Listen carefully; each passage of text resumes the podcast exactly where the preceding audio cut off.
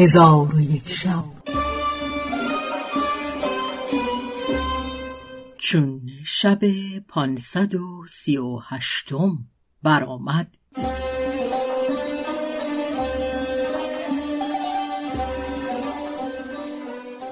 گفت ای ملک جوانبخت. سندباد بایستاد. خداوند مجلس او را به نشستن دستور داد و به نزدیک خود خواند و او را خوش آمد گفته از بحر دلجوییش با او آغاز سخن کرد و از هر سوی همی پرسید تا اینکه سفره بگستردند و خوردنی های لذیذ و نیکو حاضر آوردند.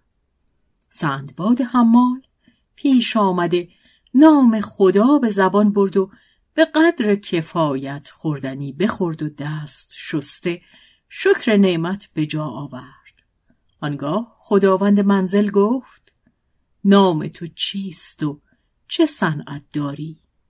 سندباد حمال گفت ای خواجه، نام من سندباد حمال است که بار مردم به دوش کشم و مزد گرفته صرف زندگانی کنم. خداوند خانه تبسمی کرده به او گفت ای حمال، بدان که تو با من هم نامی و مرا سندباد بحری نام است، ولیکن ای حمال، قصد من این است که ابیاتی را که بر در خانه من می‌خواندی باز بخوانی تا من بشنوم. حمال شرم کرد و با سندباد بحری گفت به خدا سوگندت می‌دهم که بر من مگیر از آن که رنج و مشقت و بی چیزی آدمی را کم خرد و بی ادب گرداند. سندباد بحری گفت شرم مدار که تو برادر منی و ابیات فرو خوان که مرا از آن ابیات بسی خوش آمد. چون سندباد حمال میل او را به شنیدن ابیات بدانست، ابیات بخواند و سندباد بحری را از ابیات عجب آمد و از شنیدن آنها در طرب شد و به حمال گفت بدان که مرا قصه ایست عجیب که میخواهم تو را از آن باخبر کنم و تمامت ماجرا را که پیش از این نیکبختی و توانگری بر من رفته با تو بازگویم. بدان که من این سعادت در نیافتم مگر پس از رنجهای سخت و مشقتهای بزرگ و بیمهای بسیار، و بدان که بسی رنجها برده ام و 7 سفر کرده ام و در هر سفر مرا حکایتی غریب روی داده که از شنیدن آنها عقول حیران شود، ولیکن بدان که از قضا و قدر گریز نباشد.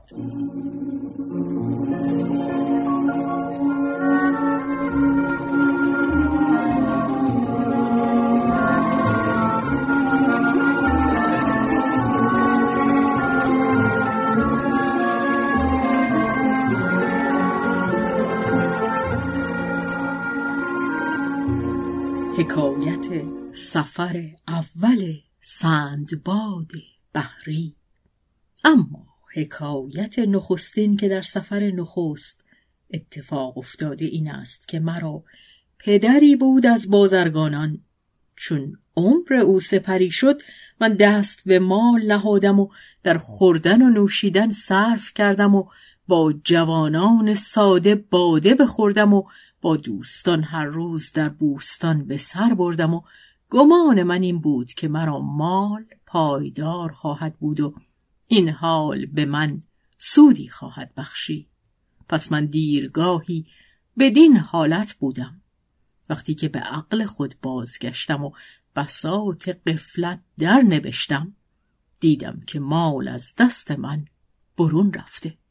حالم دگرگون گشته، از این حالت به ملالت اندر شده از انجام کار هراس کردم و حکایت سلیمان ابن داوود علیه السلام که شنیده بودم به خاطر آوردم که امر فرموده بود که 3 چیز بهتر است: روز مرگ از روز ولادت و سگ زنده از شیر مرده و قبر از قصر. پس از آن برخاسته آنچه که از مال و عقار باقی مانده بود بفروختم و 3000 درم جمع آوردم. به خاطرم گذشت که به شهرهای دور سفر کنم و گفته شاعرم یاد آمد که گفته بود: قدر مردم سفر پدید کند، خانه خیش مرد را بند است، تا به سنگ اندرون بود گوهر، کس چه داند که قیمتش چند است.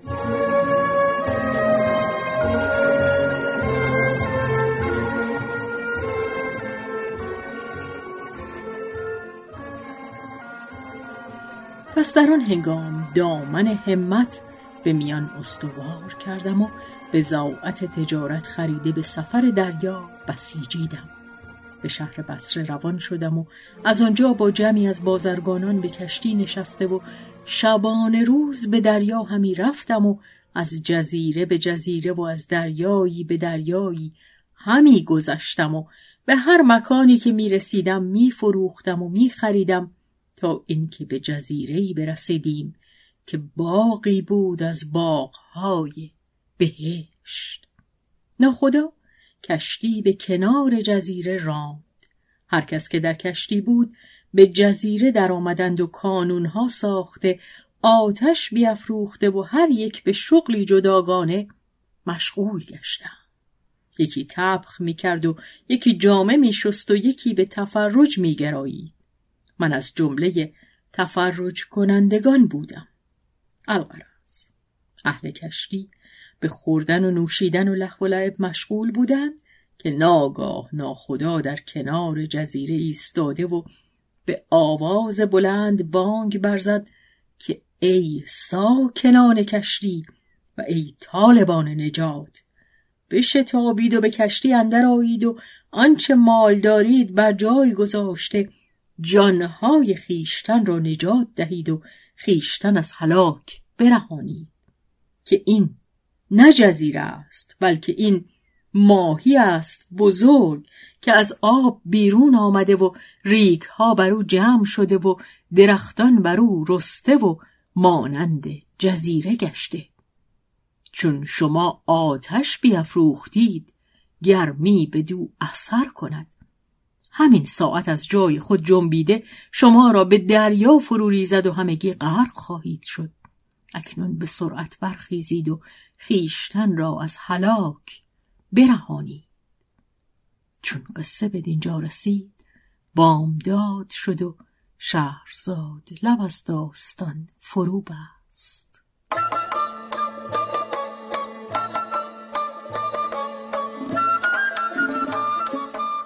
قصه گو شهرزاد فتوحی. تنظیم مجتبی میرسمیعی.